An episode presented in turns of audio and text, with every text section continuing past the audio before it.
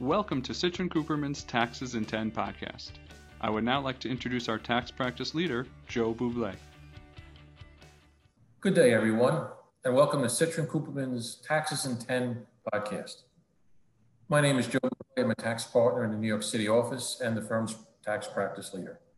Today, we have our guest, Mitzi Keating, who will be talking about an update of the PPP loan forgiveness programs and various issues.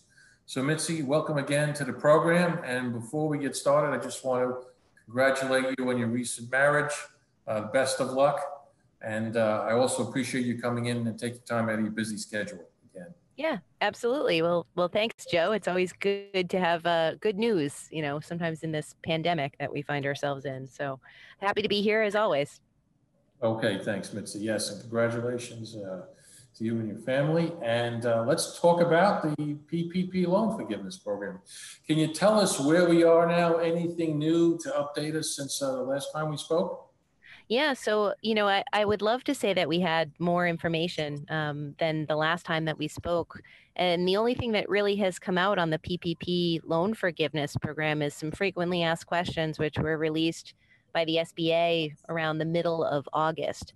But really, since then, it's been pretty quiet. And although they released some frequently asked questions related to forgiveness, there's a couple fundamental questions that just have never been answered.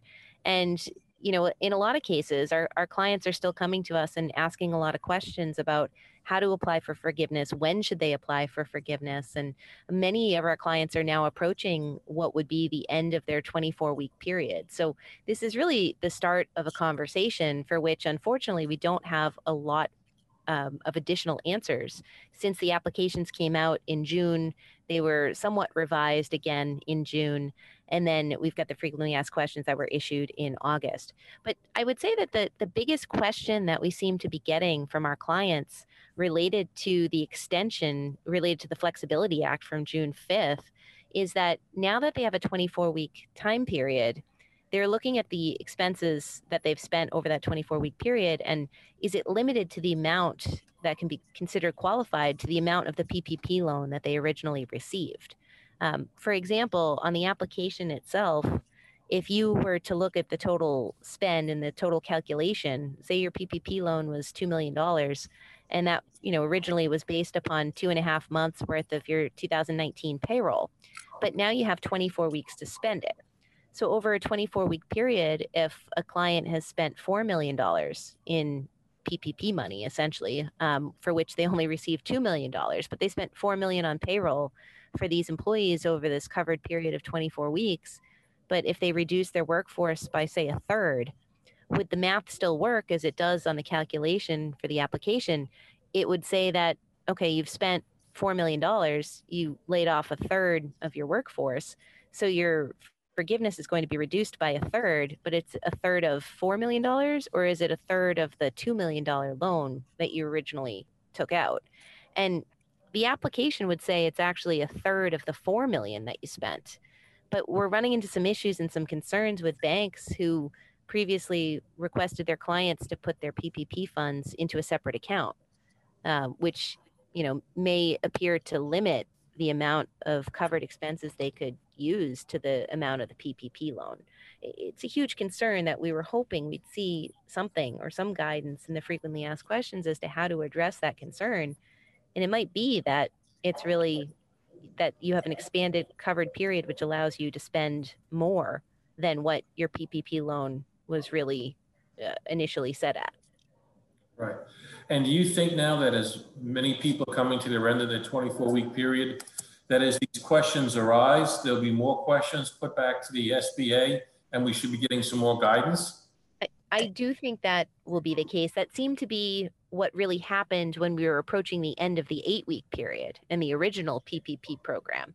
And that's when we really started uh, we started seeing from the SBA and from Treasury that they were really issuing a lot of interpretations and interim final rules and frequently asked questions because people did have questions as to how they were going to take the information on the application and how they were going to take the information from the act and really apply it to their business.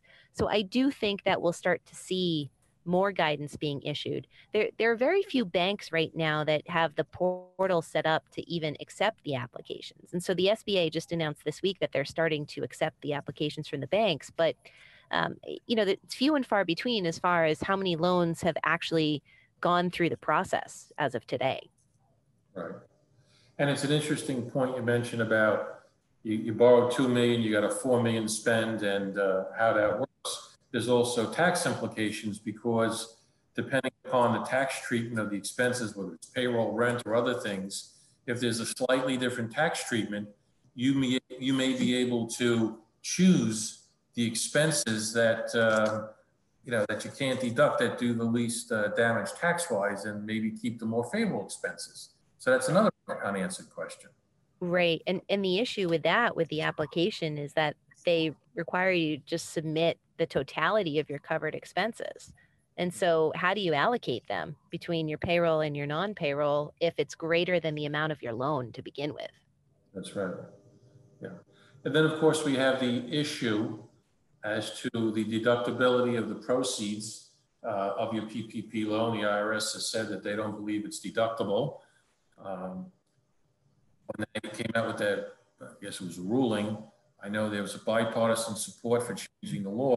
And as we're speaking here, uh, October 1st, in the House bill, at least the House bill that was drafted on September 29th, there is a provision in there that they would change the law to, to make those expenditures deductible. But who knows if that gets passed in this election year? So that's another thing to deal with, right? As to the tax treatment of, of what's going to happen here. Absolutely. I think, you know, the the funds were granted to I shouldn't say grant because that would imply that they were actually given as a grant, but um, for those applicants who actually received a PPP loan, it was made clear in the act itself that the forgiveness would not be subject to taxation on the forgiveness of debt, um, forgiveness of, of debt income. But at the same time, when the IRS came out and said, well, you know, the, these expenses associated with it would be non-deductible i still think that people haven't really grasped that concept as far as what that's going to mean for their business.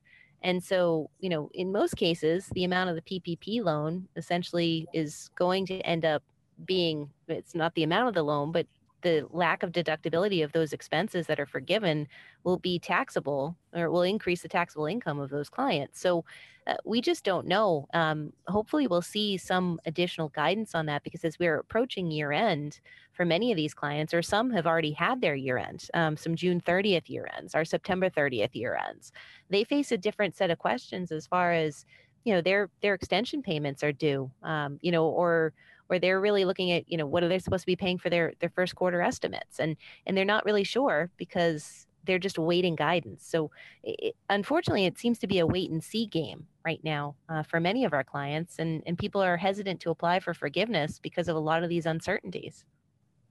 Sure sure. That, that makes sense to wait uh, and then of course you get guidance you know a day or two before the deadline. So it's hurry up and wait and then it's a so exactly, that is the nature of the work that we do.